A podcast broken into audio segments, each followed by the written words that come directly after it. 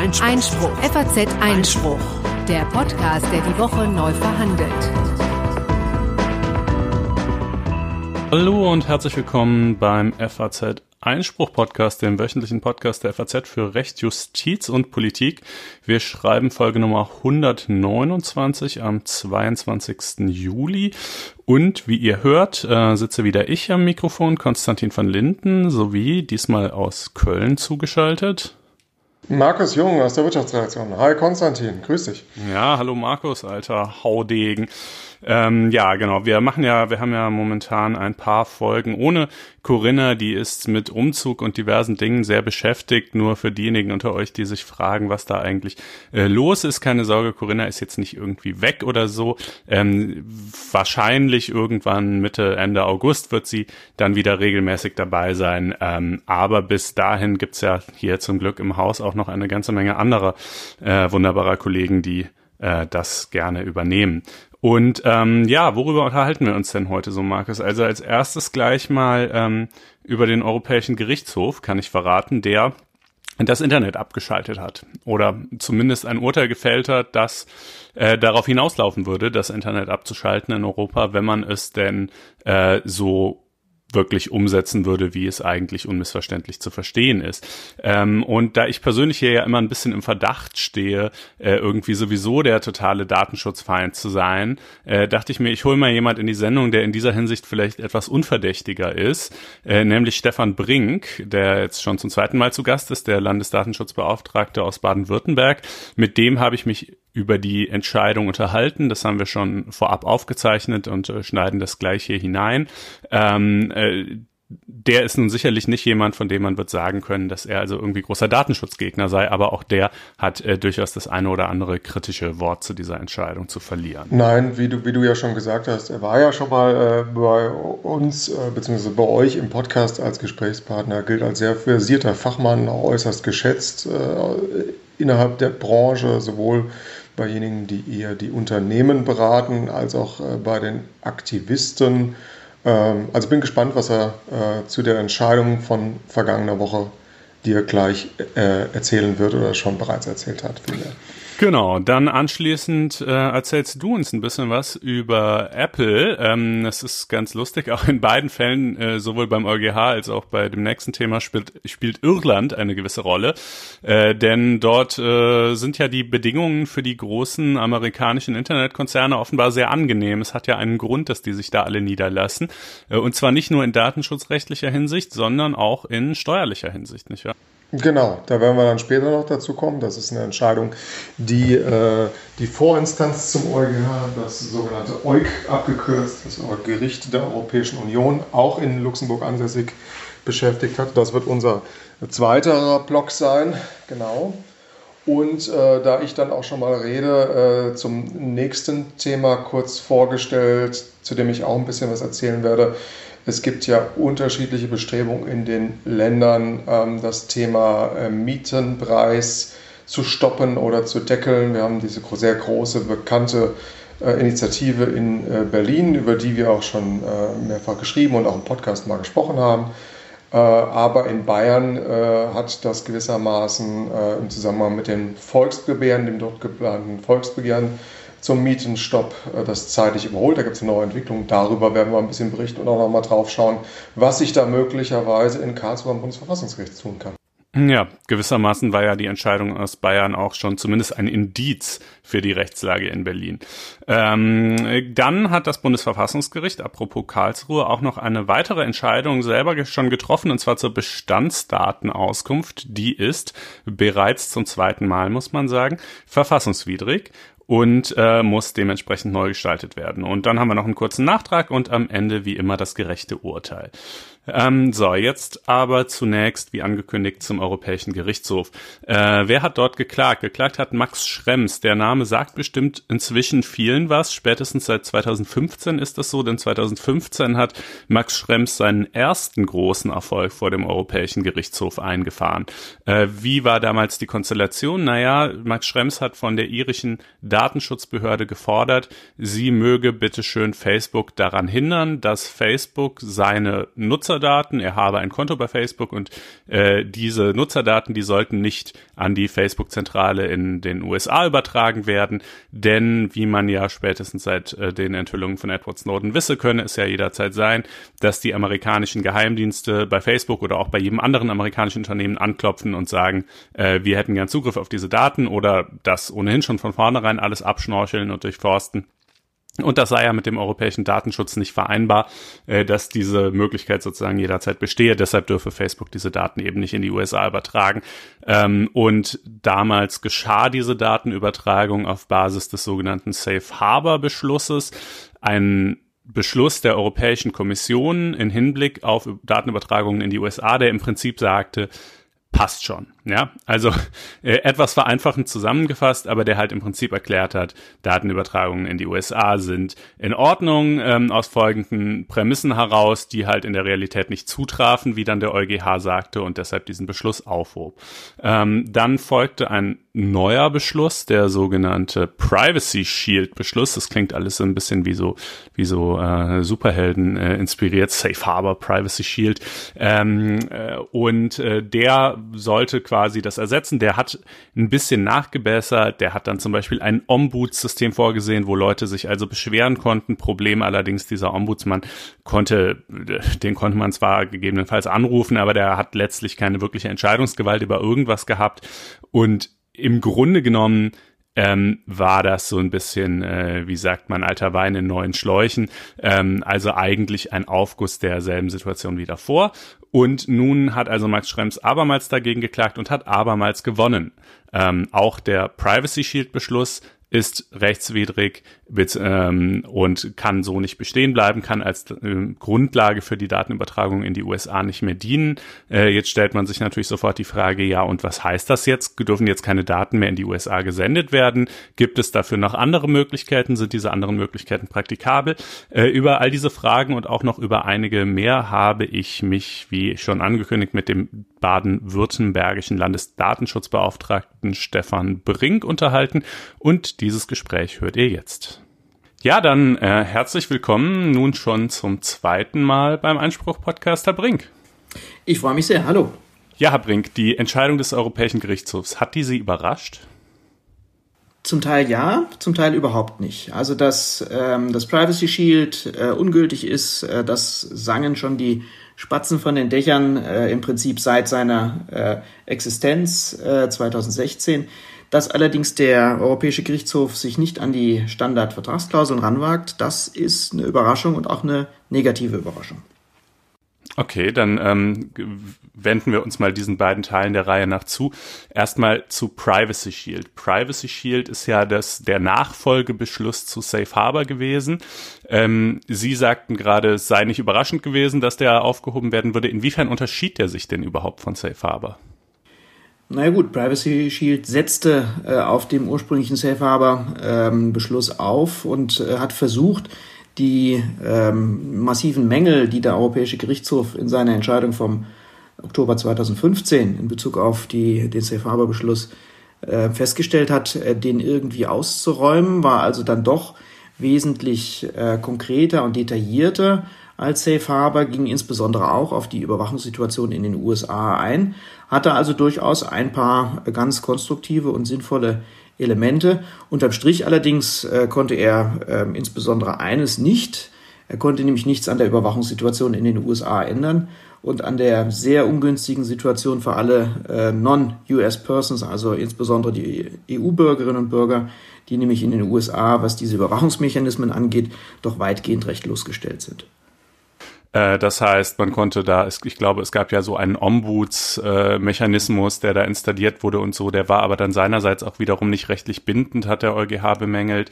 Ähm, also letztlich, man konnte das Problem konkreter fassen und beschreiben, aber nicht lösen. Kann man das, kann man das so sagen? Ja, Kernproblem liegt natürlich darin, dass die US-Überwachungsprogramme äh, infolge von insbesondere 9-11 ähm, einfach über jedes vernünftige Maß hinausgehen äh, auch das hat ja erfreulicherweise der Europäische Gerichtshof jetzt nochmal ganz klar gemacht, dass das, was in den Vereinigten Staaten an Überwachung zulässig ist, insbesondere auch an der äh, Überwachung der äh, Telekommunikation und der Internetkommunikation, dass das über jedes vernünftige Maß hinausgeht und dass gleichzeitig sich ein besondere, eine besondere Problematik daraus ergibt, dass äh, nicht US-Bürger eben schon sehr schlecht behandelt werden in den USA. USA sind ohne jeden, jeden Zweifel ein Rechtsstaat und äh, US-Bürger können sich auch gegen viele Überwachungsmaßnahmen des Staates wehren, auch nicht gegen alle, aber doch gegen die meisten.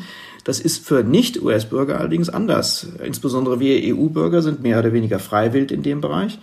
Und auch die Maßnahmen, die dann die EU äh, versuchte, im Privacy Shield noch dran zu flanschen, also da nochmal ein eigenes ähm, Rechtsschutzsystem aufzubauen mit dem von Ihnen erwähnten Ombudsmechanismus, dass man also EU-Bürger ähm, be berechtigt, sich an einen Ombudsmann zu wenden und sich dort zu beschweren in den USA über die bösen Nachrichtendienste.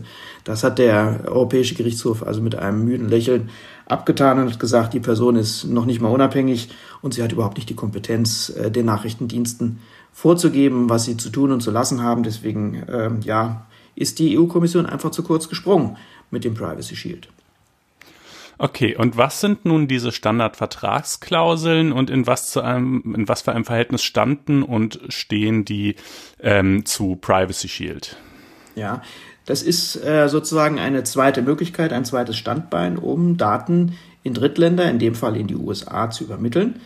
Äh, dafür brauche ich grundsätzlich, ähm, das sagte schon die alte EU-Richtlinie von 1995, sagt jetzt noch deutlicher die Datenschutzgrundverordnung von 2018, Dafür brauche ich ein angemessenes Datenschutzniveau im Drittland, weil ja sonst äh, unsere Rechte leer laufen ähm, als EU-Bürger, die wirklich umfangreichen und massiven Rechte, die uns die Grundverordnung eingeräumt hat, würden leer laufen, wenn die Daten, unsere Daten einfach in Drittländern verarbeitet werden und dort eben kein angemessenes Datenschutzniveau herrscht. Die Möglichkeit, äh, dieses Niveau ähm, festzustellen, gibt es entweder über einen sogenannten Angemessenheitsbeschluss der Kommission, das heißt, die kann also sagen, in den und den nicht-EU-Staaten sieht es gut aus, was den Datenschutz angeht. Gibt es Beispiele hm, Schweiz, Israel, Argentinien, äh, wo man sagt, die können auch Datenschutz und da sind also auch Daten von EU-Bürgern sicher. Insbesondere können sich EU-Bürger dort gegen Datenschutzverletzungen auch wehren. Und wenn das ähm, war Privacy Shield ein solcher eine ein solcher Beschluss? Äh, Privacy Shield war kein solcher Beschluss, weil er äh, nicht ein ganzes Land äh, in den äh, Fokus nahm ähm, sondern ähm, sozusagen sich nur äh, um bestimmte Datenverarbeitungen kümmerte. Äh, es gibt aber andere okay. Möglichkeiten, es gibt andere geeignete Garantien, die man haben kann, wenn man äh, ähm, Daten in Drittländer übermitteln möchte. Und ähm, dazu gehören eben äh, die sogenannten Standardvertragsklauseln. Das ist ein Set ein, von, von Vertragsmustern, das der Datenexporteur in Europa abschließen möchte, abschließen soll, abschließen kann äh, mit dem äh, Vertragspartner im Drittland. Ähm, das Drittland hat zwar kein angemessenes Datenschutzniveau, aber mit diesem vertraglichen Set wollte man äh, oder kann man auch nach wie vor eine, eine Situation schaffen, dass die Daten der EU-Bürger dann doch äh, ganz ordentlich behandelt sind, indem entsprechende Vorkehrungen äh, vorgenommen werden und entsprechende Garantien ähm, ähm, ausgesprochen werden. Und äh, das war äh, der Charme dieser Standardvertragsklauseln, die von der EU-Kommission stammen und schon 2010 ähm, ins Rennen geschickt wurden, 2016 dann nochmal rund erneuert wurden. Und ähm, das ist übrigens auch die Basis für einen sehr, sehr großen Teil der Datenübermittlung in die USA. Viele US-Unternehmen sind aufs Privacy Shield gehüpft, äh, trotz der Warnung auch der deutschen Datenschützer, die gesagt haben, versucht es erst gar nicht, das geht schief. Jetzt ging es ja auch schief. Also haben sie zum Teil mit Hosenträgern und äh, Gürtel gearbeitet, sind sowohl dem Privacy Shield beigetreten, als auch äh, haben sie Standardvertragsklauseln genutzt. Und da ist jetzt eben die spannende Frage, reicht das? Ist das das Mauseloch, das wir haben für Datenübermittlung in die USA? Können wir auf der Basis äh, tatsächlich äh, US-Dienstleister, und davon gibt es ja gerade im IT-Bereich eben eine sehr, sehr große Menge, äh, zum Teil auch äh, sozusagen mit äh, monopolartiger Funktion. Also es gibt wenig Alternativen zu diesen US-Anbietern. Und die Frage ist, dass das jetzt der, das Mauseloch, das wir noch haben? Und da muss die Antwort ähm, ganz deutlich lauten, nein, ähm, das wird nicht funktionieren. Jedenfalls nicht, was äh, Datenübermittlung in die USA angeht. Schlicht und ergreifend, weil die USA kein angemessenes Datenschutzniveau haben und das auch nicht hergestellt werden kann über den Einsatz von Standardvertragsklauseln. Ja, das Urteil des EuGH war ja hinsichtlich Privacy Shield unmissverständlich, haben Sie gesagt, ist unwirksam, Punkt. Hinsichtlich dieser Standardvertragsklauseln war es zumindest in seiner Formulierung etwas diffuser, weil der EuGH sagt, na ja, die Standardvertragsklauseln an und für sich sind schon irgendwie okay, aber ähm, das ist nun kein Freibrief, sondern ganz im Gegenteil müssten die Datenschutzbehörden halt in jedem Einzelfall, wo die Standardvertragsklauseln zur Anwendung gebracht werden, um Daten in die USA zu übertragen, prüfen, ob diese Standardvertragsklauseln plus noch etwaige weitere Schutzmechanismen, die man vielleicht noch da oben drauf klatscht, was auch immer das sein mag, ähm, ausreichen, um tatsächlich ein hinreichendes äh, Sicherheitsniveau zu gewährleisten oder eben nicht. Und in der Tat stellt sich mir hier die Frage, und das haben Sie ja eben auch schon angedeutet, was sollen denn irgendwelche Vertragsklauseln, die ja naturgemäß nur die Vertragsparteien binden können, ändern, an den Zugriffsbefugnissen, die ja nun mal die amerikanischen Geheimdienste haben und an dem Mangel an Rechtsschutz, den es dagegen für, für Nicht-Amerikaner gibt. Also äh, warum ringt der EuGH sich, also warum wurstelt er da so ein bisschen rum, anstatt einfach zu sagen, nee, das funktioniert nicht? Also ich würde Ihre Einschätzung teilen. Der EuGH liefert dort äh, Steine statt Brot. Ähm, es ist offensichtlich, dass man mit Standardvertragsklauseln alleine, also mit dem äh, von der Kommission zur Verfügung gestellten Vertragsset, äh, kein angemessenes Datenschutzniveau in den USA garantieren kann. Und die Problematik besteht ja darin, dass der Grund dafür, warum das nicht funktioniert, ein systematischer Grund ist. Nämlich eben die Befugnis von US-amerikanischen Behörden, ähm, in zum Beispiel Telekommunikation reinzugehen oder ähm, einfach äh, in Bezug auf ähm, Internetunternehmen äh, sich Kommunikationsdaten aushändigen zu lassen. Und daran können die US-amerikanischen Unternehmen genauso wenig ändern wie die EU-Kommission oder der EU-Bürger. Das heißt, es ist eine, ein systematischer Mangel. Und deswegen wäre meine Vorstellung eigentlich gewesen, das war auch meine Erwartung äh, vor dem 16. Juli, ähm, dass der Europäische Gerichtshof dann eben gleichzeitig die Standardvertragsklauseln abräumt und sagt, ähm, bringt nichts, systematischer Fehler, jedenfalls was die USA angeht. Ich verstehe juristisch gesehen, ähm, die Situation des EuGH, dass der sagt, naja, zunächst mal die Standardvertragsklauseln sind, ja ein relativ abstraktes äh, Set äh, und die kann man ja mal nutzen und das kann auch funktionieren, aber äh, man muss eben in den Blick nehmen, wie die tatsächliche Datenschutzsituation aussieht. Und ähm, da sind, äh, gerade was die USA angeht, all die Mängel, die der Europäische Gerichtshof in Bezug auf seine Ausführungen zum Privacy Shield, nämlich zur, zum US-Überwachungsprogramm, ähm, macht, ähm, die sind da natürlich genauso einschlägig. Und, auch das muss man sehen, ähm, das fällt alles nicht vom Himmel. Die Standardvertragsklauseln enthalten schon seit wirklich den Anfangszeiten 2010 äh, bestimmte Regeln, Klausel 4, Klausel 5. Da muss der Dienstleister dem äh, Datenexporteur in, den, in, in Europa versichern, dass ähm, er tatsächlich die Sicherheit dieser Daten gewährleisten kann und dass da nichts schief geht und dass es keine Akteure gibt, die ihn daran hindern, äh, den, dem Vertrag zu genügen. Und das konnten die US-Unternehmen noch nie garantieren, dass sie äh, nicht geltendem US-Recht unterliegen und sich äh, erfolgreich gegen NSA oder FBI oder CIA durchsetzen könnten. Das heißt, das war ein, ein immanenter Mangel aller Standardvertrags, Standardverträge, die abgeschlossen wurden in der Vergangenheit und bis heute, dass die US-Dienstleister irgendwas versichert haben, was sie gar nicht einhalten konnten. Also eine systematische Fehl, Fehl, Fehlstellung dass sich hier gleich auf mehreren Ebenen systematisch in die Tasche gelogen wurde, das scheint mir allerdings auch so zu sein und ich habe auch durchaus ähm, meine These, warum das so ist und vielleicht auch so bleiben wird, aber dazu sogleich, nachdem wir noch eine weitere Frage äh, zunächst gestellt haben, nämlich ähm, welche Alternativen gibt es denn jetzt? Also der EuGH hat ja den Ball quasi ähm, hinsichtlich der Standardvertragsklauseln zu den Datenschutzbehörden gestellt, hat gesagt, die müssen sich das im Einzelfall anschauen. Sie sind jetzt eine solche Behörde. Sie sagten gerade, naja, nee, die Standardvertragsklauseln, die reichen halt auch nicht. Privacy Shield haben wir sowieso nicht mehr. Was ist denn jetzt also, wenn ein Unternehmen aus äh, ihrem Zuständigkeitsbereich ähm, weiterhin Daten in die USA übertragen will? Welche Möglichkeiten hat es dazu überhaupt noch? Hat es noch irgendwelche? Ja, es gibt durchaus noch äh, sonstige äh, Möglichkeiten, Daten über den großen Teich zu bringen. Oder äh, wir reden immer, muss ich vielleicht an der Stelle mal grundsätzlich sagen, immer von der USA. Äh, die USA ist ein Rechtsstaat, die USA hat ein entwickeltes Datenschutzsystem. Äh, das nicht unserem entspricht, aber es ist immerhin da. Die meisten Länder der Welt, die meisten Staaten haben ein schlechteres Datenschutzsystem und ein schlechteres Rechtssystem. Also äh, man darf jetzt nicht nur auf die USA gucken, sondern muss weltweit schauen. Und da ist die Frage, ja, welche, welche Möglichkeiten haben wir denn ähm, mit solchen Drittländern ohne angemessenes Datenschutzniveau Datenaustausch zu betreiben. Ähm, es gibt äh, Ausnahmen, sind in Artikel 49 der Grundverordnung vorgesehen.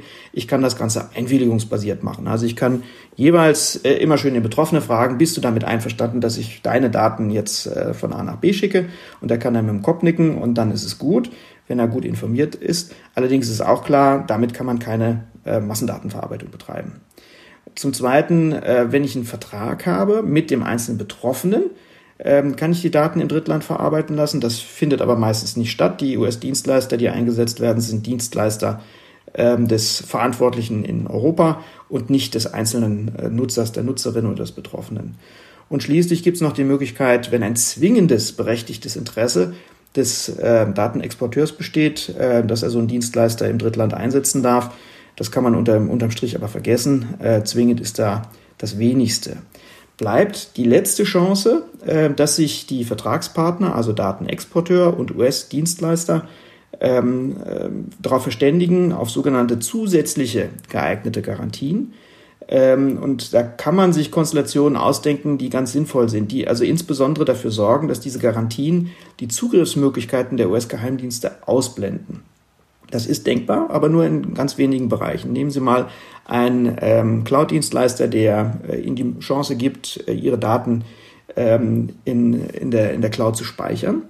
Ähm, wenn Sie es schaffen, äh, dort durch entsprechende Verschlüsselung, äh, sichere Verschlüsselung, äh, nicht nur äh, den Dienstleister selbst, sondern dadurch auch die US-Behörden auszuschließen, weil die einfach daran nicht an die, an die Daten rankommen, ähm, dann könnte das eine zusätzliche geeignete, geeignete Garantie sein. Also Dropbox die, äh, kann ich nutzen in dem Moment, wo ich äh, auch sozusagen sicher äh, eine Verschlüsselung vornehme, die weder Dropbox noch die US-Behörden knacken können. Aber dann wird es schon wieder schwierig. Also alles, was mit Verarbeitung von Daten zu tun hat, ähm, läuft regelmäßig nicht mit verschlüsselten Daten. Äh, und damit sind die ganzen üblichen Dienstleister ähm, einfach raus aus dem Geschäft. Riesenproblem. In der Tat, Riesenproblem. Und äh, das führt mich jetzt so ein bisschen zu dem Punkt, den ich eben schon andeutete. Und Sie haben da auch noch was Schönes zu gesagt, nämlich es sind ja keineswegs nur die USA. Also ich bin jetzt zwar mit der Rechtslage beispielsweise in Russland oder in China nicht im Einzelnen vertraut, aber ich würde einfach mal vermuten, dass die dortigen Geheimdienste äh, auch keine großen Hemmungen haben werden auf äh, Daten, äh, die ihnen aus, also die russischen Unternehmen oder chinesischen Unternehmen aus der EU zugeleitet werden, dann eben auch zuzugreifen, sofern sie das irgendwie möchten möchten. Ähm, und äh, mir scheint, es ist kein Zufall, dass wir erst mit Safe Harbor einen Beschluss hatten, der etwas garantiert hat, von dem eigentlich jeder wusste, dass es nicht stimmt, dass wir anschließend mit Privacy Shield einen Nachfolgebeschluss hatten, der das zwar ein bisschen konkretisiert hat, aber im Grunde genommen immer noch etwas garantiert hat, was nicht gilt und Schutzmechanismen vorgesehen hat, von denen jeder wusste, dass sie nicht wirklich durchgreifend wirksam sind. Ähm, und dass wir nun so eine etwas wurstelige Antwort des EuGH hinsichtlich der Standardvertragsklauseln haben, die den Ball an die einzelnen Datenschutzbehörden zurückspielt, vielleicht Fragezeichen in der heimlichen Hoffnung, dass sie ähm, die, äh, dass sie die äh, so ausgegebene Weisung jetzt eben doch wieder nicht in aller Konsequenz umsetzen. Denn äh, was kann, also was soll denn die Lösung sein? Äh, äh welche Alternativen gäbe es denn? Entweder könnten die USA einlenken und sagen, gut, in der Tat, wir ändern jetzt die Arbeit unserer Geheimdienste, wir, wir greifen nicht mehr auf diese Daten zu oder, oder nur noch unter deutlich ähm, eingeschränkteren Voraussetzungen oder wir schaffen einen wirksamen Schutzmechanismus. Das Problem ist natürlich, das kann die EU halt nicht garantieren, das kann sie bestenfalls hoffen und äh, zumindest unter dem derzeitigen Präsidenten äh, würde ich mal sagen, ist das überaus unwahrscheinlich, dass das passieren wird. Ähm, äh, oder ein nicht unerheblicher Teil äh, der Datenübertragung in die USA kommt zum Erliegen, was aber in der heutigen Welt eigentlich auch geradezu unvorstellbar erscheint. Also äh, stellt der, stellt das europäische Datenschutzrecht die Unternehmen und vielleicht auch dann die Behörden wie Sie nicht vor eine unlösbare Aufgabe, die man eben gerade bisher mit so Halbwahrheiten und einem sich selber in die Tasche lügen halb bewusst gelöst hat? Ja, das kann man so sehen. Es ist kein Zweifel, dass äh, diese ganzen datenschutzrechtlichen Fragen auch einen, einen wirtschaftlichen Hintergrund haben. Und der ist äh, äußerst interessant und, und vielschichtig. Ähm, es ist kein Zufall, dass die EU-Kommission schlechte ähm, Beschlüsse fasst, äh, schlechte Verträge aushandelt. Äh, die EU-Kommission hat sowohl bei Safe Harbor als auch bei Privacy Shield schlicht und ergreifend versucht, ähm, ähm, dafür zu sorgen, dass die Wirtschaftsbeziehungen zwischen Europa und den USA nicht zusammenbrechen. Und da war der Kommission äh, das Datenschutzthema reichlich egal. Äh, das hat die Kommission aber so schlecht und so auffällig gemacht, dass ähm, wirklich äh, schon äh, beim Fassen des, äh, des Beschlusses zur Privacy Shield alle, die sich damit auskannten, gesagt haben, also das ist so augenscheinliche Augenwischerei, das ähm, kann so nicht funktionieren. Äh, zum Zweiten, wenn Sie mit US-Amerikanern über das Thema reden, ähm, haben die eine ganz klare wirtschaftliche Perspektive. Die sagen, ähm, Europa hat ähm, die Digitalisierung verpennt, China und USA sind vorne und Europa versucht, äh, einen Wirtschaftskampf zu führen, wo mit den Mitteln des Datenschutzes äh, alle anderen ausgebremst werden. Ja? Äh, das heißt, die haben ähm, natürlich auch eine begrenzte, aber doch sehr eigene Sicht äh, auf die Gesamtthematik. Und was der EuGH jetzt gemacht hat, ist äh, im Prinzip Safe Harbor 2 nochmal das, dieselbe Platte aufzulegen und ähm, ja, den äh, schwarzen Peter jetzt den Aufsichtsbehörden und vor allen Dingen natürlich den äh, verantwortlichen äh, Unternehmen äh, zuzuschieben und zu sagen, ja, dann löst man das Problem äh, und löst es im Einzelfall. Äh, heißt zum Beispiel, dass zukünftig alle Unternehmen, die einen ähm, außereuropäischen äh, Vertragspartner haben wollen, sich intensivst mit der Rechtslage in diesem äh, Land, äh, in Indien, in äh, Kasachstan, äh, in Chile auseinandersetzen müssen und dabei nicht nur äh, die datenschutzrechtliche Situation in, äh, ins Auge fassen müssen, sondern auch wie es zum Beispiel mit den Zugriffsbefugnissen der jeweiligen Geheimdienste aussieht und gleichzeitig noch ähm, eruieren müssen, wie denn die Rechtsschutzsituation aussieht, insbesondere für Ausländer und ob es effektiven Rechtsschutz gibt. Herzlichen Glückwunsch, das schafft keiner. Das schafft weder ähm, ein Verantwortlicher noch eine Aufsichtsbehörde. Wir können uns an das Thema ranwagen äh, in Europa über den Europäischen Datenschutzausschuss und versuchen, ein paar Grundlagen zu legen und einzelne ähm, Feststellungen zu treffen. Aber unterm Strich ist diese Aufgabe sowohl für, den, für das Unternehmen als auch für die Aufsichtsbehörden praktisch nicht lösbar. Warum wird das gemacht vom EuGH? Der EuGH will Druck ausüben auf die US-Administration. Er will die USA dazu zwingen, das eigene Überwachungsregime ähm, einzuschränken und jedenfalls äh, in Bezug auf EU-Bürger ähm, für rechtsstaatliche Verhältnisse zu sorgen. Das ist ein gutes Anliegen, ein sinnvolles Anliegen, das äh, jeder vernünftige Mensch teilen wird. Aber die Frage ist, wird das funktionieren, indem man ähm, immer unter der Drohung, äh, wir lassen unser Wirtschaftssystem und die wirtschaftlichen Beziehungen zu den USA zusammenbrechen, ähm, wird das so gelingen, ähm, die US-Administration unter Druck zu setzen. Ähm, ich würde Ihnen widersprechen, äh, ob jetzt äh, die Administration Trump äh, das macht oder nicht, ist vollkommen offen. Der Mann scheint ja relativ unberechenbar zu sein. Also klare Aussagen kann man da nicht treffen, aber ich stimme Ihnen sofort auch wieder zu. Draufsetzen würde ich nicht, ähm, dass die äh, jetzt sagen, okay, wir überwachen nur noch unsere eigenen Bürger und die EU-Bürger lassen wir außen vor. Hört sich nicht so wahrscheinlich an. Hat übrigens ähm, auch schon sein ähm, Vorgänger im Amt äh, genauso gesehen. Also das ist kein Trump-Problem, das ist eher ein Problem der US-amerikanischen Sichtweise auf die Welt. Naja, und ähm, äh, das einzelne Unternehmen, das irgendwo in der EU ansässig ist, äh, das kann jetzt doch Glück oder Pech haben, je nachdem, welcher Datenschutzbeauftragte für es zuständig ist und wie ähm, ernst äh, der diese EuGH-Entscheidung nimmt. Ich könnte mir vorstellen, dass es einige Datenschutzbeauftragte gibt, die sagen, ja, ja, wir verstehen schon, der Buchstabe des Gesetzes sagt das so und der EuGH hat das so entschieden, aber seien wir doch mal realistisch.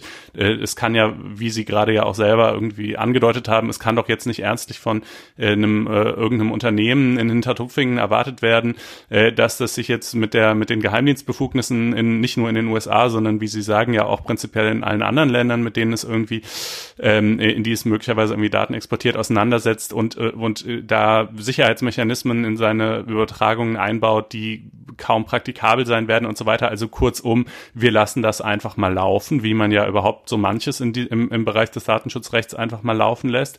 Äh, und ein anderes Unternehmen kann aber vielleicht eben auch Pech haben und ein sehr jemand, der das sehr buchstabengetreu jetzt alles äh, umsetzt, äh, in, haben, der fürs zuständig ist und äh, dann halt mit Sanktionen rechnen müssen. Ist das äh, kann, kann man das so zusammenfassen? Ich würde dem widersprechen. Ich würde sagen, zum einen, es kommt gar nicht darauf an, äh, welcher Aufsichtsbehörde man tatsächlich zugeordnet ist.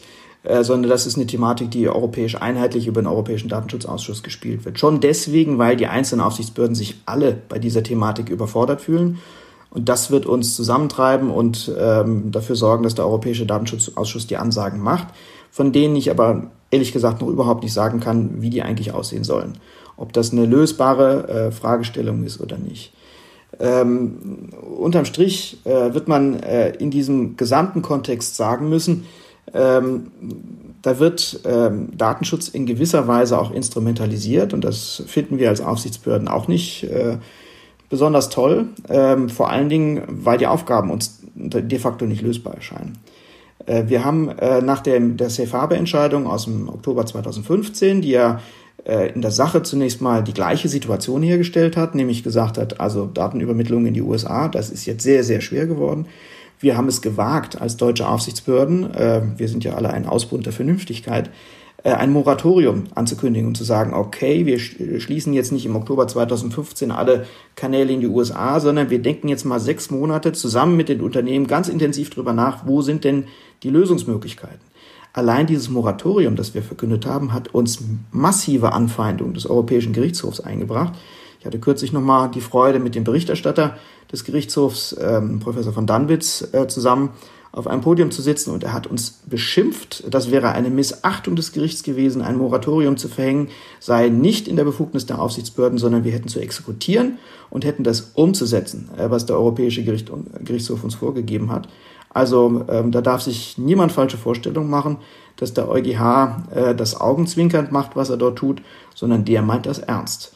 Ähm, und äh, dessen Ansage heißt schlicht und ergreifend, wir müssen den Druck erhöhen, wir müssen den Druck auf deutsche Unternehmen erhöhen, auf deutsche und europäische Aufsichtsbehörden äh, erhöhen, damit der Druck auf die US-Dienstleister größer wird, damit diese Druck auf die US-Regierung ausüben und sagen, wir verlieren gerade unseren Markt in Europa.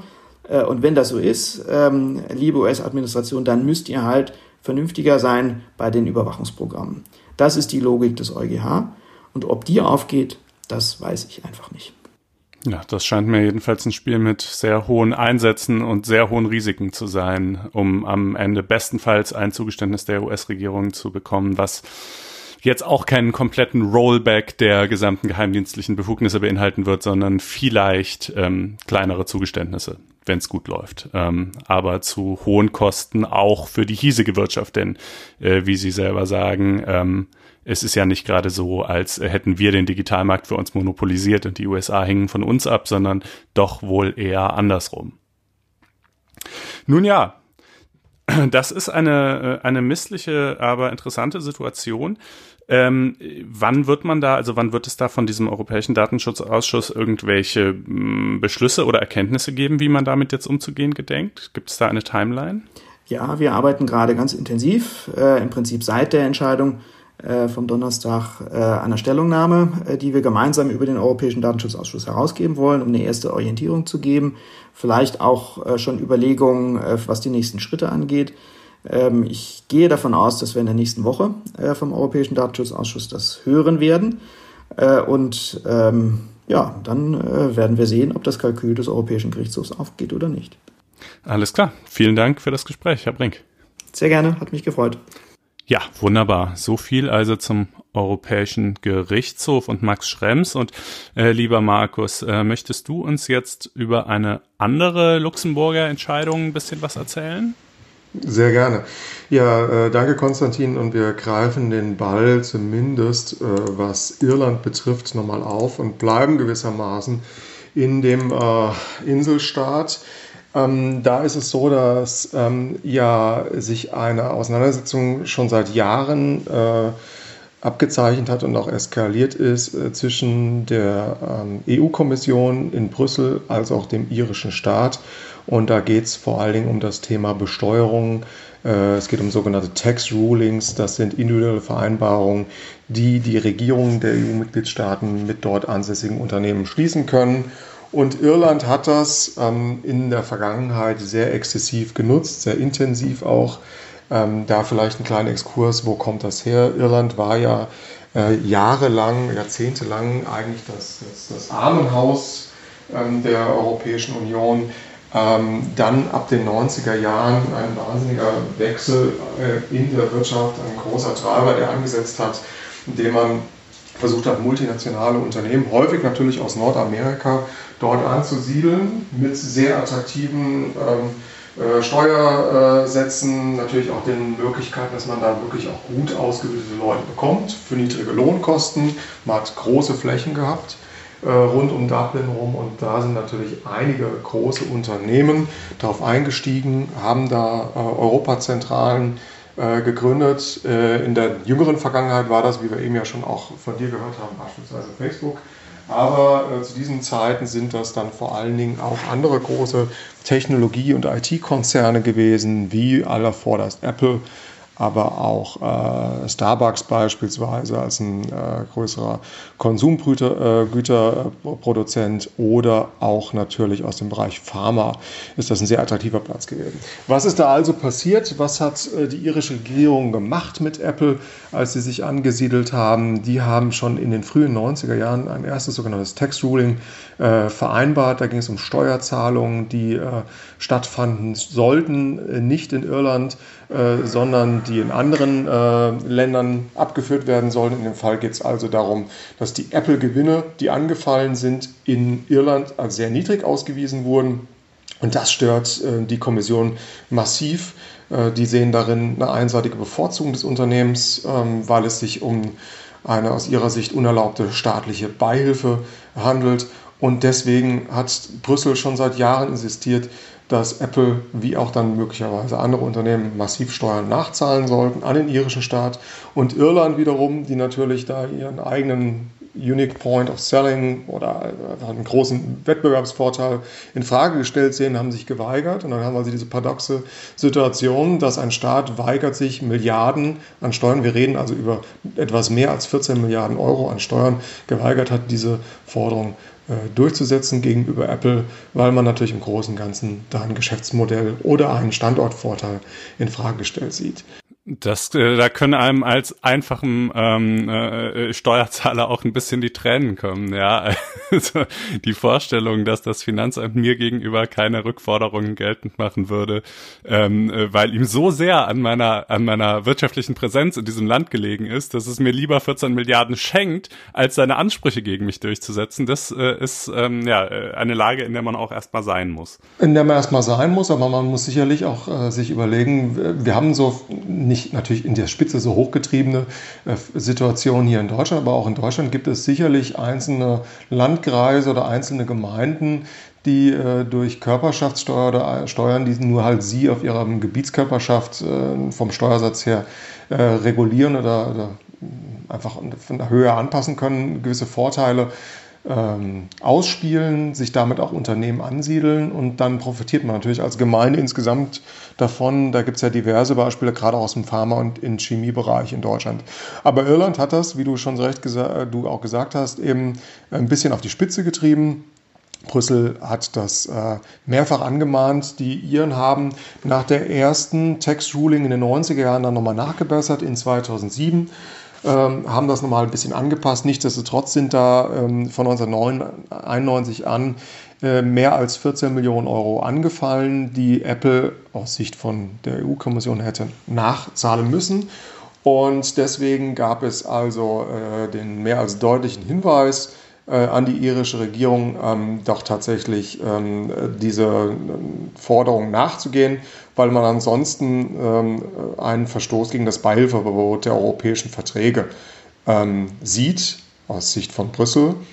Und gegen diese Weisung aus Brüssel, gegen diese, diese Vorgehen aus Brüssel ähm, hat äh, Apple äh, an Seite an Seite mit ähm, der irischen Regierung äh, geklagt in Luxemburg wenn es um ähm, Akte geht europäischer Behörden, in dem Sinne auch von Kommission, ist dafür zuständig als erstes Gericht nicht der EuGH, sondern vorgeschaltet, das vorhin auch schon von mir erwähnte, zuständige Gericht der Europäischen Union.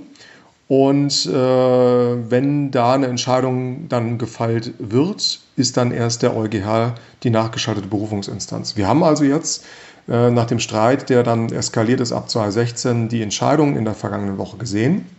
Und ähm, der EuG hat also geurteilt, dass die Entscheidung von Brüssel von August 2016 für nichtig erklärt wird.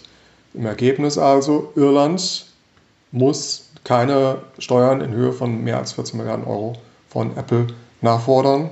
Das Argument, das groß ist, wie ich es eben auch schon gesagt habe, ähm, dem Staat konnte kein Verstoß gegen das Beihilfeverbot innerhalb der europäischen Verträge nachgewiesen werden. Und im Kern ist das schon eine Schlappe für die äh, EU-Kommission, weil sich die Luxemburger Richter hier doch schon sehr stark auf die juristische Argumentation von Apple eingeschossen hatten. Mhm. Also man äh, muss das vielleicht dazu sagen, der, das Steuerrecht ist eben so ein bisschen so ein Grenzfall, weil es eigentlich äh, national determiniert ist. Jeder Staat kann selber entscheiden, wie viel oder wie wenig Steuern er erhebt. Aber, und da kommt dann halt sozusagen die europäische Dimension mit rein. Äh, er darf nicht beispielsweise einzelne Branchen oder auch einzelne Unternehmen ähm, indirekt bezuschussen auf diesem Wege. Also Deutschland äh, könnte jetzt nicht ohne weiteres sagen, was weiß ich, wir wollen jetzt äh, unsere Automobilbranche stärken und deshalb äh, senken wir ganz gezielt für drei Automobilhersteller total den Steuersatz, äh, damit die dann Wettbewerbsvorteil innerhalb der EU haben. Das wäre dann eben beihilferechtlich zum Beispiel ein Problem. Und das war jetzt hier halt genau die Frage, sind diese Vorzüge, die Apple und auch Facebook und auch noch andere große amerikanische Konzerne da genießen, ist das einfach nur ein niedriger Steuer Steuersatz, der aber für alle Unternehmen gilt, dann wäre es wohl kein Problem. Oder ist es halt ähm, eben so eine gezielte Bevorzugung äh, und äh, ja, das EUG offenbar äh, kann da keine Probleme erkennen. Kann man das noch ein bisschen spezifischer fassen, sozusagen, warum die eine Seite das so und die andere so sieht? Die Argumentation, auf die sich zumindest ähm, ähm äh, die Kommission gestellt hat und die äh, eben nicht den Nachweis erbracht hat, dass es so ist, ist, wo werden die wichtigsten Apple-Produkte ähm, denn tatsächlich entwickelt, hergestellt, wo fallen die Gewinne an. Und ähm, da hält Luxemburg der Kommission vor, man hätte nachweisen müssen, dass bekannte Produkte wie beispielsweise das iPhone und das iPad als äh, geistiges Eigentum wirklich in Irland, in Dublin entwickelt wurde und das ist nun mal äh, nicht der Fall. Und deswegen, wie du auch schon gesagt hast, kommen wir eher zu dem Problem der Steuerpolitik, die in die Zuständigkeit der Mitgliedstaaten äh, fällt. Und ähm, da hat man dann äh, sich auf die Position äh, gestellt, dass diese Modalitäten, diese einzelnen individuellen Steuerzahlungen gewissermaßen keine Benachteiligung für andere Unternehmen ähm, darstellen. Um das nochmal ein bisschen in Zahlen zu fassen, ähm, in Irland sind ansässig Vertriebsgesellschaften wie beispielsweise die Apple Sales Europe und für bestimmte Computerserien äh, zuständige ähm, Produktion ist auch da, Operations sind dort auch. Und diese Gewinne die dort erzielt wurden, wurden weg in eine Verwaltungsspitze ausgelagert. Das ist jetzt untechnisch der Begriff Verwaltungsspitze, weil ähm, jeder, der sich mit Apple ein bisschen beschäftigt, weiß, dass der Konzernsitz in Cupertino in, in Kalifornien in, in, Amerika ist. Ähm, aber in dem Fall ist es offenbar ja so, dass diese Verwaltungsspitze aus steuerlicher Sicht nirgendwo auf der Welt niedergelassen ist. Deswegen fällt auch nirgendwo eine Steuerpflicht ähm, an. Und diese unter Gewinne, das hat auch äh, die EU-Kommissarin, damals noch zuständig Vestager, ja bemängelt, dass die hätten eigentlich mit einem deutlich höheren Satz in Irland hätten besteuert werden müssen. Deswegen kam es ja zu dieser hohen auflaufenden Summe.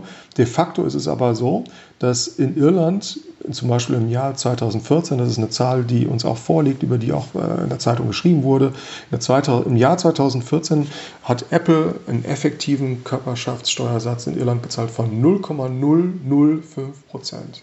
Jetzt muss man sich das mal überlegen. Leg mal deinen eigenen Einkommensteuerbescheid daneben ähm, was du hier in Deutschland zahlst, da sieht man so ein bisschen die Dimensionen und das ist natürlich äh, einfach total diametral und ähm, äh, schon sehr schwierig zu verstehen, auf natürlich auf der einen Seite. Allerdings, naja gut, also wenn die Argumentation ist, die Gewinne sind nicht dort angefallen, äh, dann könnte man natürlich sagen, ja gut, dann gibt's halt auch nichts zu besteuern, äh, egal wie niedrig oder hoch der Steuersatz sein mag. Ähm, aber so richtig einleuchten will mir das ehrlich gesagt auch nicht. Also es äh, zumindest die die ganzen Verkäufe, die in Europa getätigt werden, die laufen laufen dann ja alle über Irland äh, steuerrechtlich, ne? Oder wie funktioniert das? Das ist ein Thema, das sicherlich auch andere äh, europäische Staaten beschäftigt. Alle vor, das muss man dann die Benelux-Staaten nennen, vor allem Luxemburg, wo ja das Briefkastenmodell auch ein sehr ertragsreiches Modell für den gesamten Staat oder das Herzogtum ist. und dort ja der Fall mit Amazon auch die europäischen Gerichte schon in der Vergangenheit beschäftigt hat. Also das ist jetzt sehr prominent, das ist eine sehr hohe Summe, aber es ist nun beileibe kein Einzelfall und ich denke, dass wir in naher Zukunft im Zusammenhang mit Steuervermeidungsmodellen und natürlich auch ähm, dem sogenannten Forum Shopping, also dem Wettstreit von Steuersystemen verschiedener Staaten, da noch das ein oder andere sehen werden. Okay, ähm, apropos Wettstreit verschiedener Staaten, den haben wir ja jetzt so ein bisschen auch zwischen verschiedenen Bundesländern in Deutschland. Da werden ja sehr verschiedene Wege bestritten und sehr unterschiedliche Vorstellungen darüber formuliert, wie das im Mietrecht ähm, äh, zu regeln sei. Bekanntlich in Berlin äh, gibt es den Mietendeckel ähm, der, eine, der eben deutlich schärfer ausfällt als die bundesweit geltende Mietpreisbremse. Und äh, es ist hoch umstritten, ob der überhaupt wirksam ist einerseits unter formellen Gesichtspunkten, also sprich hat das Land Berlin überhaupt die Gesetzgebungszuständigkeit, ähm, um ein solches Instrument zu schaffen, oder ist das nicht vielmehr Sache des Bundes? Und andererseits dann natürlich auch unter materiellen Gesichtspunkten, also sprich, äh, ist der Eingriff in das Eigentum der Vermieter hier möglicherweise zu gravierend, äh, wird der Vertrauensschutz beeinträchtigt, etc. etc. Ähm, so, auf diese Fragen gibt's noch keine endgültigen Antworten aber es gibt ein, vor allen Dingen was den formellen Aspekt betrifft, ein erstes Indiz, nicht wahr? Genau. Ja, wir, wie du eben schon gesagt hast, wir haben in äh, Berlin die deutlich prominentere Situation und unter diesem bildhaft gesprochen Radar geflogen. In der Wahrnehmung bei vielen ist äh, eine Entwicklung, die es in Bayern schon seit ja, deutlich mehr als einem Jahr gab, äh, im Zusammenhang mit einem Volksbegehren zum sogenannten Mietenstopp ähm, äh, dieses Volksbegehren, das da eingeleitet äh, wurde äh, äh, von einem Mieterverein, aber auch äh, gestützt von SPD und Linke, ähm, sah vor, dass man Mieten in 162 bayerischen Kommunen auf die Dauer von sechs Jahren einfrieren sollte. Nämlich der Gestalt, dass bei Neuvermietung, also Wiedervermietung und nach Modernisierung von Bestandsimmobilien nur maximal die ortsübliche Vergleichsmiete verlangt äh, werden äh, dürfte.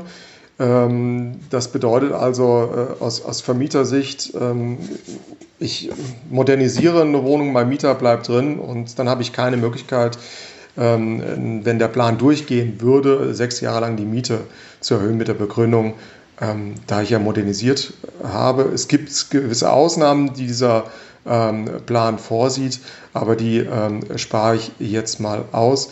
Ähm, Im weitesten gehen kann man eigentlich so sagen, dass der bayerische Plan nicht ganz so drastisch und so weitgehend ist wie äh, der Berliner Mietendeckel. Deswegen hat es auch vielleicht noch nicht so ganz die großen Wogen geschlagen und bis nach Karlsruhe geführt, aber das werden wir gleich sicherlich nochmal sagen. Was ist also passiert? Wir haben ähm, dieses äh, Volksbegehren und äh, nach der bayerischen Landesverfassung ähm, ähm, hat man die Möglichkeit, durch die Landesregierung Volksbegehren auch nicht zuzulassen, für nicht zulässig zu erklären. Ähm, das Volksbegehren hat aber äh, die Anzahl von notwendigen Stimmen auch bekommen.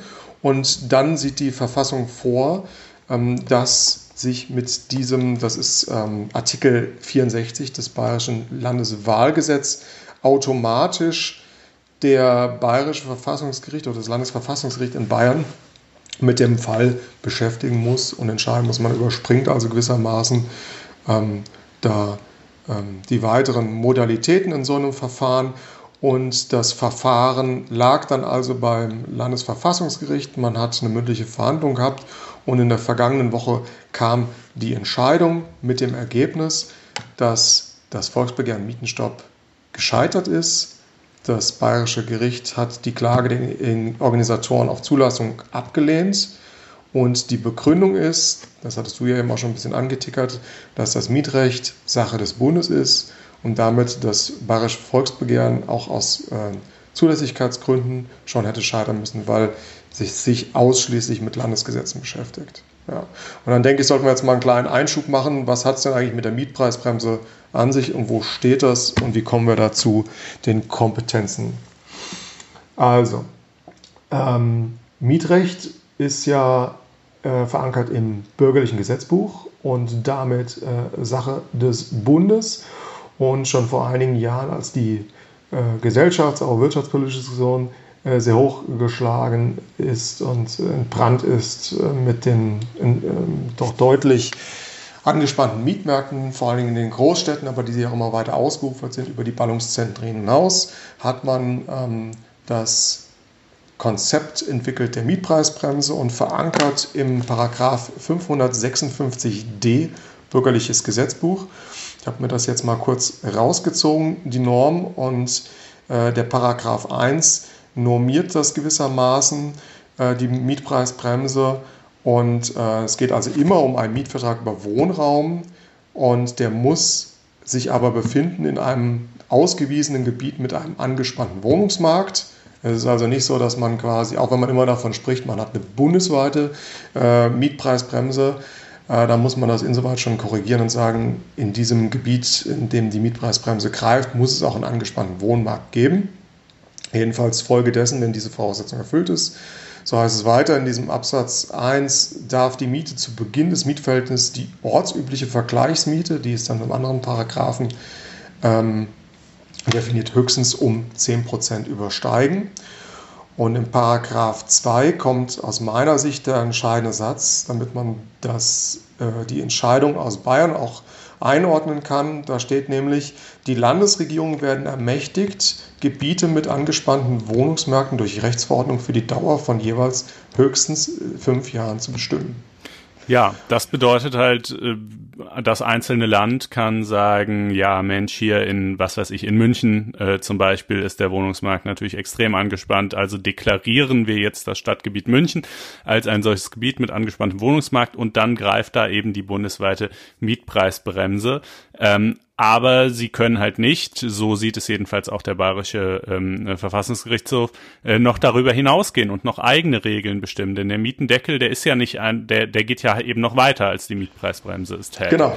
Deswegen die Argumentation, es steht ganz deut deutlich im bürgerlichen Gesetzbuch drin, äh, Regelungen äh, insoweit beim Bund, der aber über den Absatz 2 eine Ermächtigung schafft, für die, als Grundlage für die Landesregierung solche Rechtsverordnungen zu erlassen. Und äh, auch dazu gab es ja immer wieder ähm, Rechtsstreitigkeiten, über die wir auch hier im Podcast schon mal gesprochen haben, ähm, was mit diesen Rechtsverordnungen ist.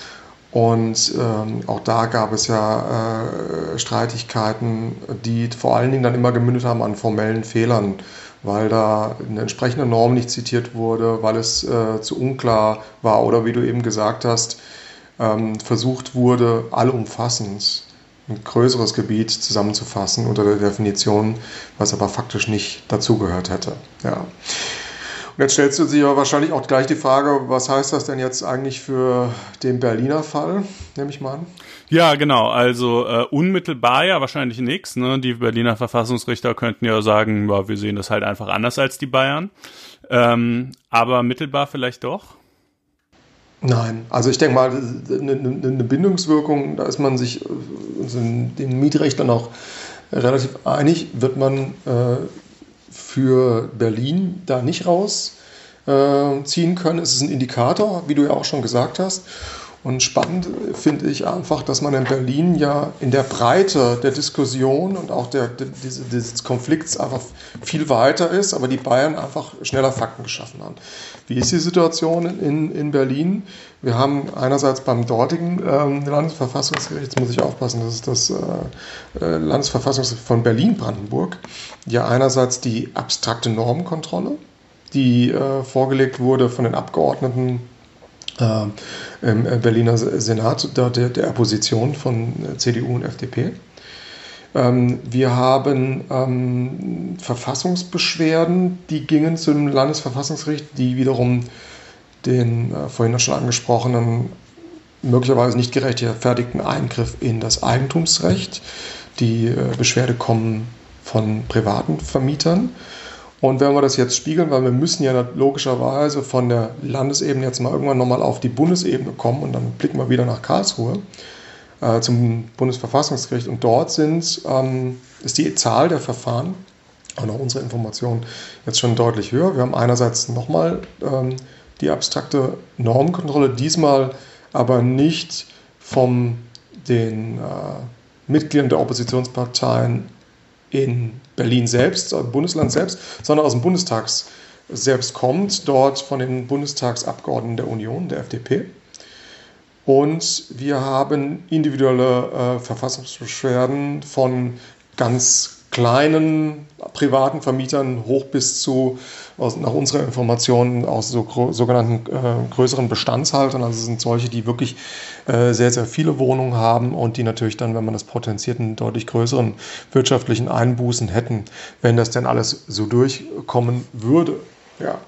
Und das wird also ganz spannend sein und was in der Karlsruhe ähm, da entscheiden könnte. Jetzt über die letzten Wochen sind da immer mehr Beschwerden angelaufen.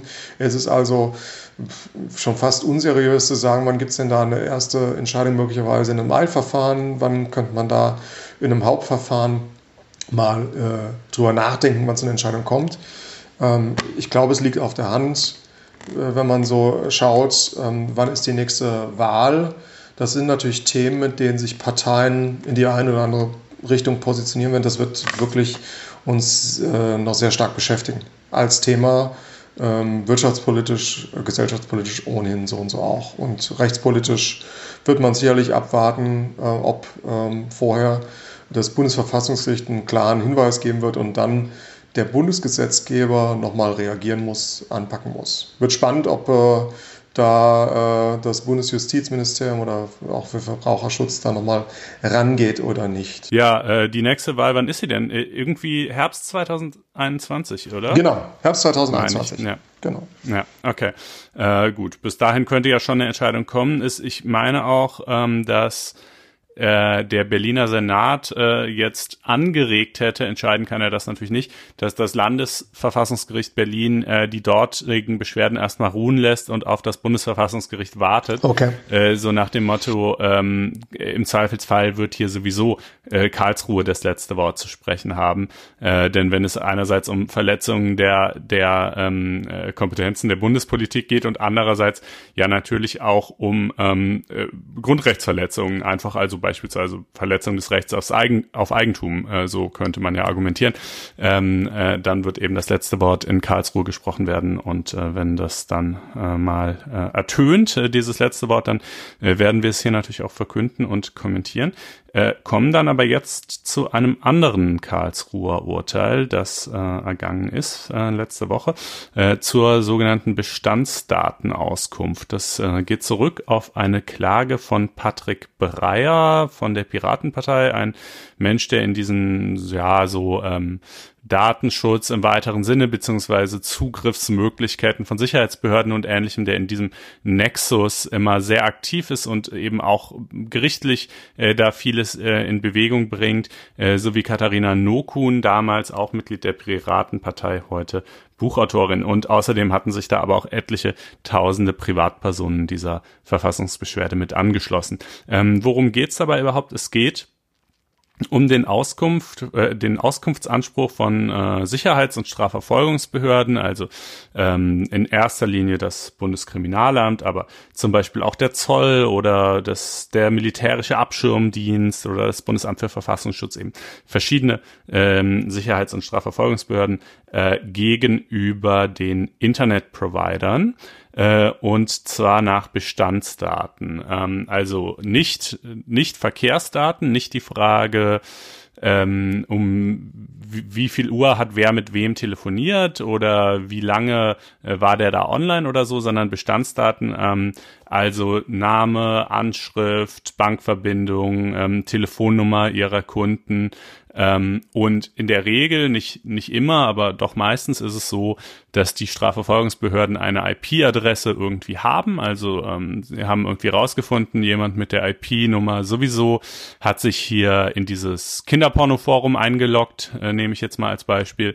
Äh, und die wollen jetzt halt von dem Internetanbieter wissen, okay, ähm, wer hatte denn am Datum sowieso, äh, Uhrzeit sowieso die folgende IP-Adresse, dessen Namen und Anschrift hätten wir halt gerne mal, äh, um da mal äh, vorbeizuschauen möglicherweise.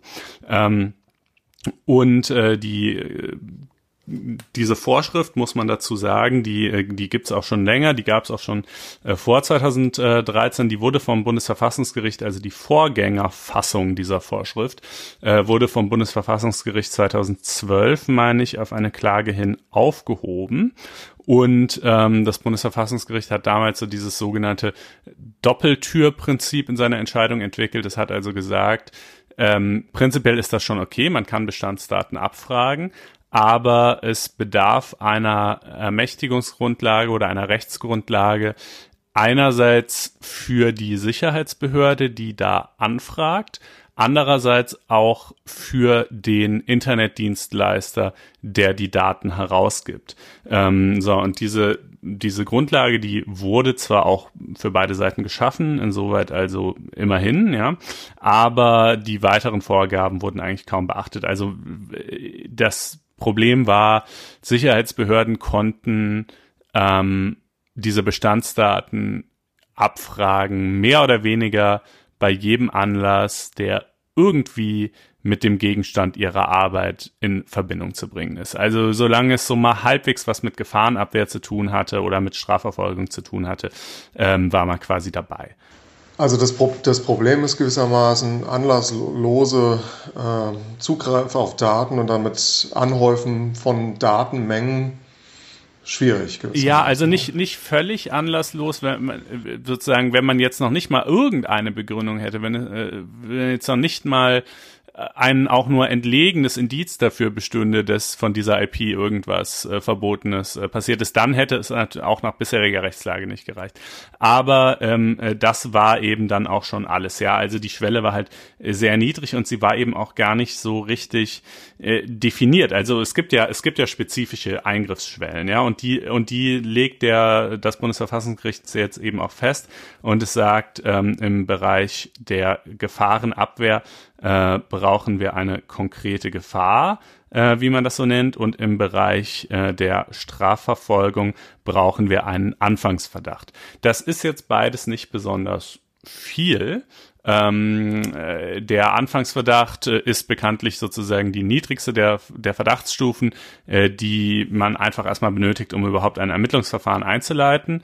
Ähm, und äh, das Bundesverfassungsgericht sagt eben auch, naja, also äh, diese Bestandsdaten, das sind jetzt keine supersensiblen Daten, die sind halt praktisch sehr wichtig, weil die oft erst eine Strafverfolgung oder auch eine Gefahrenabwehr ermöglichen, aber sie sind jetzt nicht so intim in dem Sinne. Es ist ja nicht so, als hättest du da dein Tagebuch gespeichert oder irgendwas. Deshalb ist die Eingriffsschwelle auch eigentlich nicht wahnsinnig hoch unbedingt, die wir hier ansetzen müssen. Ähm, aber wir müssen halt eine ansetzen. Ähm, und zwar ähm, gehen, also spezifizieren äh, sieht es dann noch ein bisschen ähm, und sagen, äh, kurzen Augenblick, muss ich mal kurz nachschauen, wie die Formulierung lautet. Äh, also auch über Daten, deren Aussagekraft und Verwendungsmöglichkeiten eng begrenzt sind, dürfen nicht ins Blaue hinein zugelassen werden. Ähm, und in Bezug auf die Gefahrenabwehr also quasi polizeiliche Arbeit im Vorfeld von möglichen Straftaten äh, und auch in Bezug auf die Tätigkeit der Nachrichtendienste soll, wie ich gerade gesagt habe, an sich eine konkrete Gefahr zu fordern sein. Es reicht aber auch eine konkretisierte Gefahr. Ähm, äh, also es kann mit anderen Worten auch bereits genügen, dass eine Auf Auskunft zur Aufklärung einer bestimmten nachrichtendienstlich beobachtungsbedürftigen Aktion oder Gruppierung im Einzelfall geboten ist. Äh, auch wenn man jetzt vielleicht noch nicht sagen kann, äh, wir haben auch schon einen ganz konkreten Plan, dass die irgendwie äh, planen, hier eine Bombe zu zünden oder ähnliches. Ähm, und für die Strafverfolgung, sagte ich ja gerade schon, ähm, muss es mindestens einen Anfangsverdacht geben und es muss auch äh, ein Rechtsgut von zumindest hervorgehobener Stellung ähm, betroffen sein. Also sprich, äh, wenn der, wenn ich zwar einen Anfangsverdacht habe, aber der lautet auf keine Ahnung, Diebstahl eines Lutschers, also gut, in dem Fall bräuchte man jetzt keine Bestandsdatenauskunft, aber vielleicht irgendwie, keine Ahnung, Betrug auf Ebay über fünf Euro oder so, dann ähm, würde das vermutlich einfach von der Schwere nicht genügen. Ähm, es muss aber auch bei weitem nicht gerade die, die Terrorgruppierung sein. Ja, also äh, ich glaube, der, der irgendwie Darknet-Dealer, der, der Rauschgift verkauft oder wahrscheinlich sogar auch der Kunde, der es kauft, äh, die wären schon auch ähm, äh, mit umfasst. Ähm, Insofern muss man sagen, tja, äh, es ändert sich wahrscheinlich im Ergebnis gar nicht so wahnsinnig viel. Ähm, äh, also die Zahl dieser Bestandsdatenauskünfte oder Abfragen äh, durch das Bundeskriminalamt ähm, lag wohl 2017 bei ungefähr 17.400 und dann kommen noch ein paar tausend für die anderen äh, Behörden hinzu. Also es war jetzt kein unglaubliches Massegeschäft. Ähm, und die meisten dieser Abfragen, vermute ich jetzt jedenfalls mal, äh, wären sowieso von den ähm, von den Grenzen umfasst gewesen, die das Bundesverfassungsgericht jetzt vorschreibt. Es war halt nur einfach das Problem, dass diese Grenzen nicht im Gesetz standen und dass diese Möglichkeit deshalb auch noch sehr viel weiter hätte genutzt werden können, ähm, auch wenn man anhand der Zahlen vermuten kann, dass sie gar nicht so sehr viel häufiger genutzt wurde.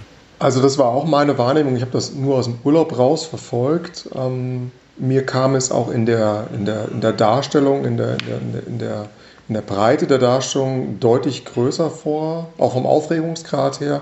Wenn man sich dann mal die, die, die Zahlen, ähm, die du eben auch genannt hast, nochmal so gegen, vergegenwärtigt und dann darüber hinaus nochmal darstellt, was muss eigentlich jetzt möglicherweise in den jeweiligen Gesetzen, da reden wir ja vor allem über Telekommunikationsgesetz, vermutlich dann nochmal in den äh, Sicherheitsgesetzen, und wahrscheinlich in der SDPO. Äh, was muss da angepasst gemacht werden? Ich glaube, dass die Fallhöhe doch ein bisschen relativiert werden muss. Und, ähm, aber trot, nicht, dass, nicht, dass trotz eine, eine sehr relevante Entscheidung äh, gewesen ist, aber klar. Die Fallhöhe ist tatsächlich nicht so riesig. Es ist nur ähm, misslich, dass der Gesetzgeber einfach dieselben Normen äh, zweimal in Folge verfassungswidrig ausgestaltet und dabei teilweise auch einfach Dinge schlicht übergangen hat, die das Verfassungsgericht 2012 schon moniert hatte. Und wie gesagt, das ist ja dann andererseits erfreulich, wenn man sagen kann, okay, diese zu weite Kompetenznorm wurde offenbar, zumindest lassen die Zahlen das vermuten, äh, gar nicht ähm, irgendwie großartig missbraucht.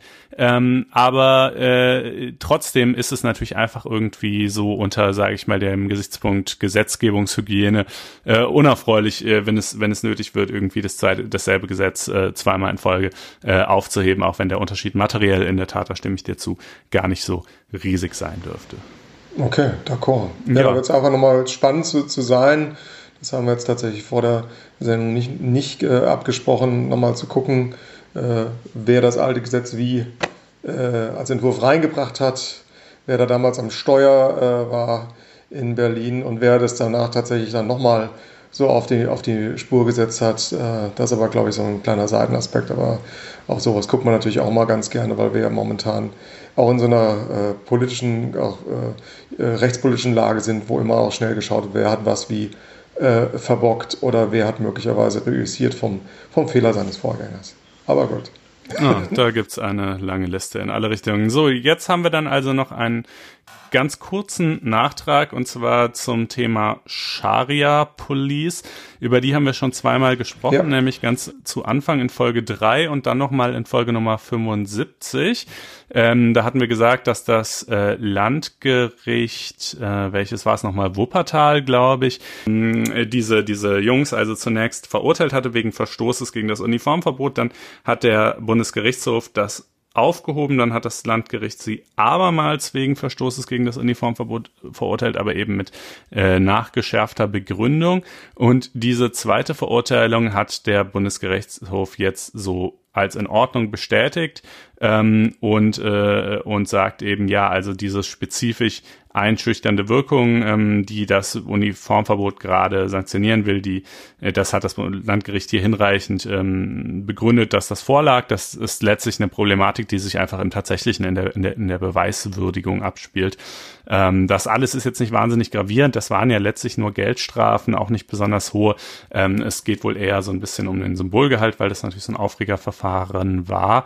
Und äh, uns geht es vor allen Dingen darum, die Dinge dann hier auch abzuschließen und nicht so in der Luft hängen zu lassen. Insofern also dieses Urteil ist jetzt rechtskräftig. Ähm, und dann kommen wir zum gerechten Urteil. Das ist noch nicht rechtskräftig. Das ist noch nicht rechtskräftig. Aber wie du eben schon gesagt hast, ich nehme den Ball mal auf. Du hast eben über einen Fall berichtet, der euch im äh, Fahrtseinspruch-Podcast äh, von einer der ersten Folgen an immer wieder beschäftigt hat. Der Fall, über den wir heute im gerechten Urteil sprechen, lieber Konstantin, ist ein Fall, der dich und mich auch als Journalisten, auch in anderen Redaktionen und auch anderen Medienhäusern immer mal wieder beschäftigt hat. Es geht um ähm, Benachteiligungsverbote, zivilrechtliche Benachteiligungsverbote, AGG. und äh, daraus möglicherweise sich ergebende strafrechtliche Konsequenzen. Und ähm, das ist äh, ein, ein Fall, ähm, man muss da, glaube ich, tatsächlich nochmal äh, sehr lange auch in der Historie zurückgehen. Was hat der Gesetzgeber sich denn dabei gedacht, als er dann 2006, 2007 das AGG ins Leben gerufen hat, da Grundlagen geschaffen hat? Und da habe ich mir die Norm nochmal angeschaut, bevor wir äh, miteinander jetzt hier diesen Podcast aufnehmen. Das AGG will also eine Grundlage schaffen, um Benachteiligungen zu vermeiden vor allen Dingen im Zivilrecht, bei Begründung von zivilrechtlichen äh, Schuldverhältnissen auf Grundlage, äh, gute Rasse steht da auch, momentan ja auch ein sehr schwieriger und sehr der Dis äh, Diskussion stehender Begriff ethnische Herkunft, Geschlecht, Religion, Behinderung, Alter. Das wird uns jetzt gleich äh, sehr stark beschäftigen, sexueller Identität bei Begründung, Durchführung und Beendigung zivilrechtlicher Schuldverhältnisse.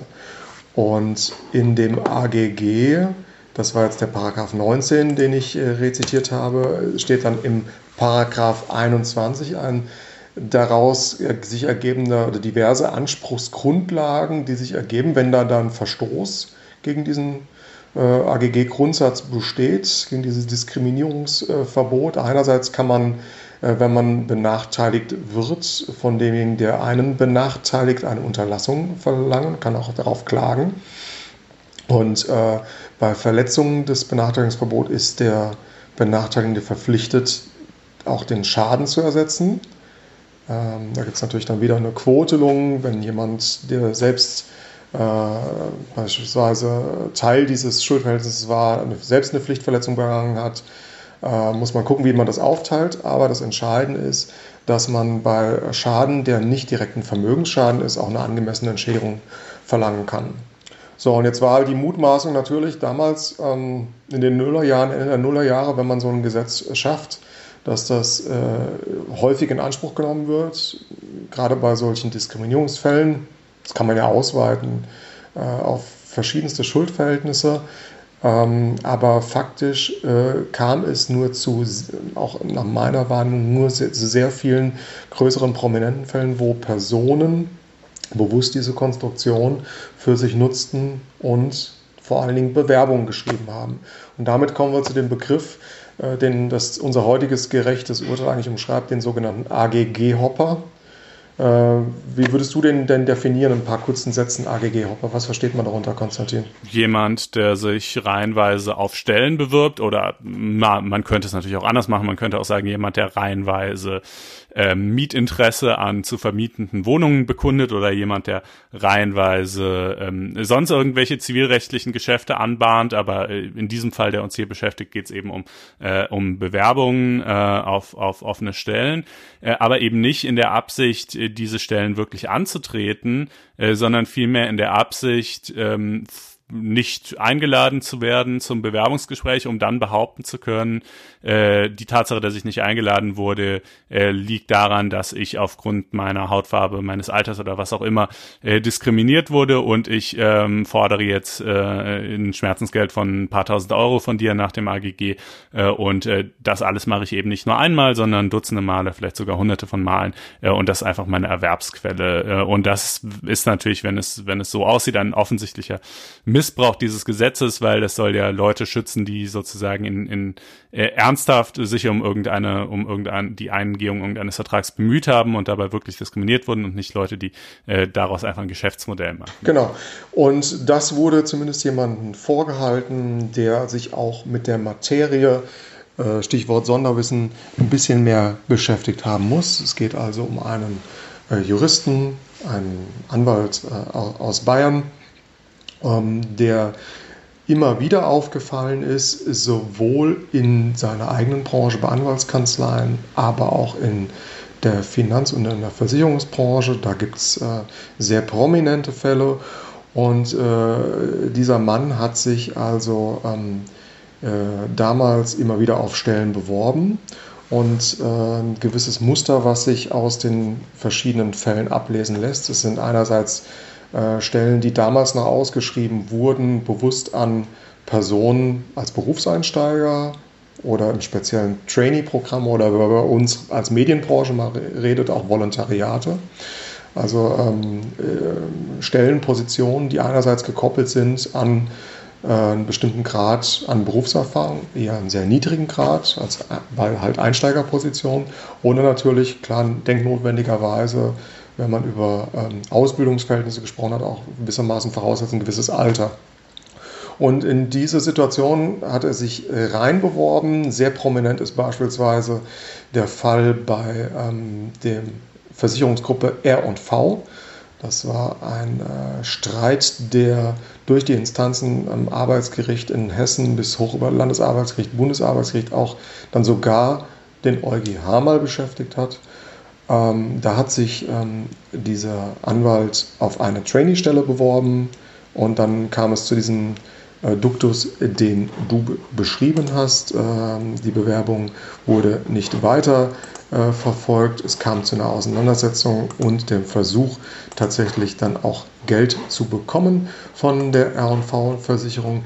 Ähm, das ist eine sehr prominente Klage gewesen, die letztendlich auch dazu geführt hat, dass ähm, die Person, glaube ich, kurz über 15.000 Euro Entschädigung bekommen hat von der RV-Versicherung. Weil er das nicht nur einmal gemacht hat, sind natürlich irgendwann auch mal die Strafverfolger möglicherweise auch durch Anzeigen oder Hinweise äh, aufmerksam geworden, haben Ermittlungen eingeleitet und jetzt müssen wir also auseinanderdröseln. Wir haben einerseits die arbeitsrechtlichen Thematiken und die strafrechtliche Schiene, über die wir heute reden, denn die äh, Geschichte mit den strafrechtlichen Ermittlungen beginnt im Jahr 2012 und hat zumindest in erster Instanz, wie wir jetzt wissen, vor wenigen Tagen erstmal ein Zwischenziel oder ein Zwischenende Etappenende erreicht, denn das Landgericht München I hat ähm, hier den, den Angeklagten, nehmen wir schon mal ein bisschen vorweg, in, ähm, vor wenigen Tagen verurteilt. Du hast schon gesagt, das Urteil ist nicht rechtskräftig. Und das war äh, gemessen an den Vorwürfen dann doch ein sehr umfangreiches Verfahren. Das war ein Verfahren, das ab 2018 lief, nach 63 Verhandlungstagen und zahlreichen Beweisanträgen zu Ende gegangen ist. So schreiben äh, dass auch äh, die Kollegen der Legal Tribune Online, wir haben da aber auch nochmal nachrecherchiert, also es war in der Tat ein sehr umfangreiches Verfahren und ähm, er wurde verurteilt des Betrugs in drei tatmehrheitlichen Fällen ähm, und äh, in Tatmehrheit mit versuchten Betrug in weiteren neun Fällen. Äh, zu einer äh, Gesamtfreiheitsstrafe von ein Jahr und vier Monaten. Jetzt wissen wir, das wird zur Bewährung ausgesetzt. In der Tat muss es aber um deutlich mehr Fälle gegangen sein. Da gab es zahlreiche Teileinstellungen und die ursprüngliche Anklage wurde ja auch vom Landgericht zunächst nicht zugelassen. Dass es da überhaupt zum Verfahren gekommen ist, ist dann gewissermaßen durch das Oberlandesgericht erstmal initiiert worden, die das dann auf Beschwerde der Staatsanwaltschaft hin in einer deutlich reduzierten Form haben zukommen lassen. Damit aber nicht genug. Wir werden wahrscheinlich uns mit dem Fall weiterhin beschäftigen müssen, denn der hier ähm, noch nicht rechtskräftig Verurteilte hat schon angekündigt, dass er einen Rechtsbehelf einlegen will und wir also auch in dieser Sache neben dem arbeitsrechtlichen Strang, der schon hier sehr umfangreich war, das mutmaßlich auch äh, beim BGH sehen werden, dieses Strafverfahren. Mhm. Ja, äh, die Problematik besteht ja wahrscheinlich letztlich darin, dass man demjenigen wirklich nachweisen muss, äh, dass er sich nur zum Schein bewirbt. Ne? Das ist ja, das dürfte das, das problematischste Element sein. Äh, denn der Typ sagt ja, wenn ich das richtig verstehe, oder so wird er, glaube ich, auch auf LTO sinngemäß zumindest zitiert, ähm, wieso denn? Ähm, es ist ja wohl nicht verboten, sich zu bewerben. Es ist auch nicht verboten, sich auf viele Stellen zu bewerben. Und ähm, Entschädigungsansprüche, Entschädigung kriege ich ja nur, wenn ich auch tatsächlich diskriminiert wurde. Und dann wiederum verhelfe ich doch dem Diskriminierungsverbot äh, welches im AGG ja schließlich drinsteht und so gewollt ist, äh, zu seiner Durchsetzung. Ähm, das ist doch eigentlich äh, geradezu also fast schon im Interesse äh, der Rechtsordnung, dass ich das so mache. Ähm, ich, ich halte diese Argumentation für völlig absurd. Ähm, ich denke, es gibt ja, also es gibt ja natürlich die Idee, dass, dass bestimmte Stellen geschaffen werden, deren Aufgabe es ist, ähm, geltende Rechtsnormen durchzusetzen. Und jetzt nicht nur, also einerseits natürlich staatliche Stellen, Behörden, Staatsanwaltschaft etc.. Äh, andererseits aber eben auch im privaten Bereich, ne? nämlich äh, über Vereine wie zum Beispiel die Deutsche Umwelthilfe, die das halt im Umweltrecht macht, in der Tat. Ne? Die klagt, äh, äh, bis äh, der Teufel kommt, äh, um eben das äh, geltende Umweltrecht durchzusetzen, erscheint dabei wahrscheinlich vielen genauso nervig und ähnlich missbräuchlich, wie es vielleicht dieser Kläger tut, ist es aber halt nicht. Ähm, äh, der große Unterschied ist aber, dass äh, das einfach nicht die Konzeption des AGG war und äh, dieser Schmerzensgeldanspruch, den man da hat, ähm, äh, äh der verwandelt das Ganze ja zu einem profitablen Geschäftsmodell für ihn selbst. Das ist ja bei diesen ähm, bei diesen klagebefugten äh, Vereinen äh, gerade anders. Ne? Die, deren Finanzierung läuft ja nicht darüber, dass die äh, den jeweiligen Unternehmen, die dann irgendwelche Verstöße begehen, die, was weiß ich, ihre Waschmaschinen nicht mit der korrekten Umweltetikettierung versehen haben oder sonst irgendwas, ähm, äh, dass sie also diesen Unternehmen äh, irgendwie größere Summen abpressen würden.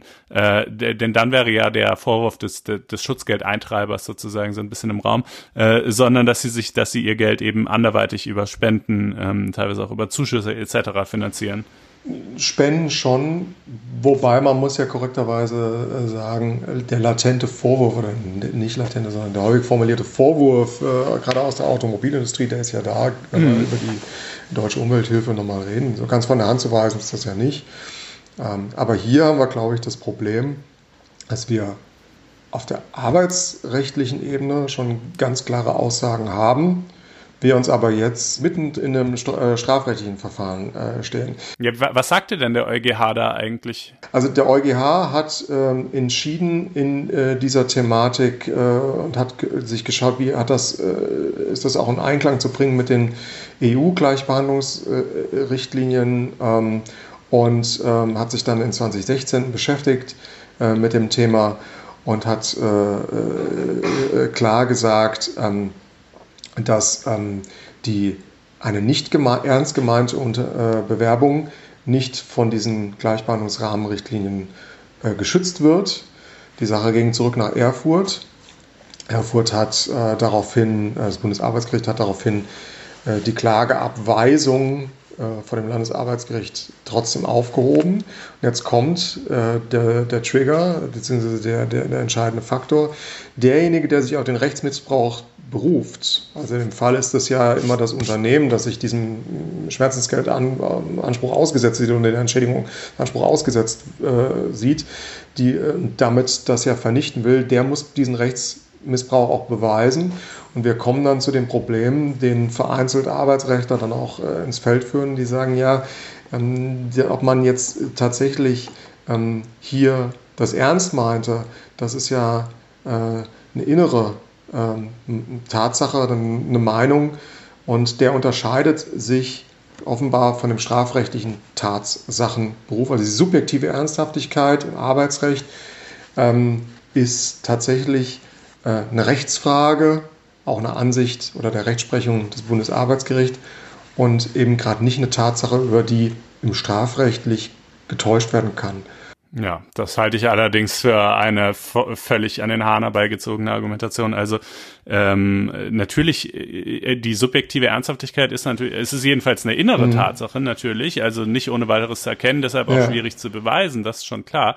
Ähm, aber ansonsten ist es doch eine innere Tatsache, so wie wir sie im Strafrecht auch bei tausend anderen äh, Tatbeständen kennen und, und subsumieren, die, genauso wie die Bereicherungsabsicht eine innere Tatsache ist, äh, genauso wie ähm, viele, was weiß ich, Mordmerkmale innere Tatsachen sind und so weiter, ja, also zu, auch nicht alle, aber einige.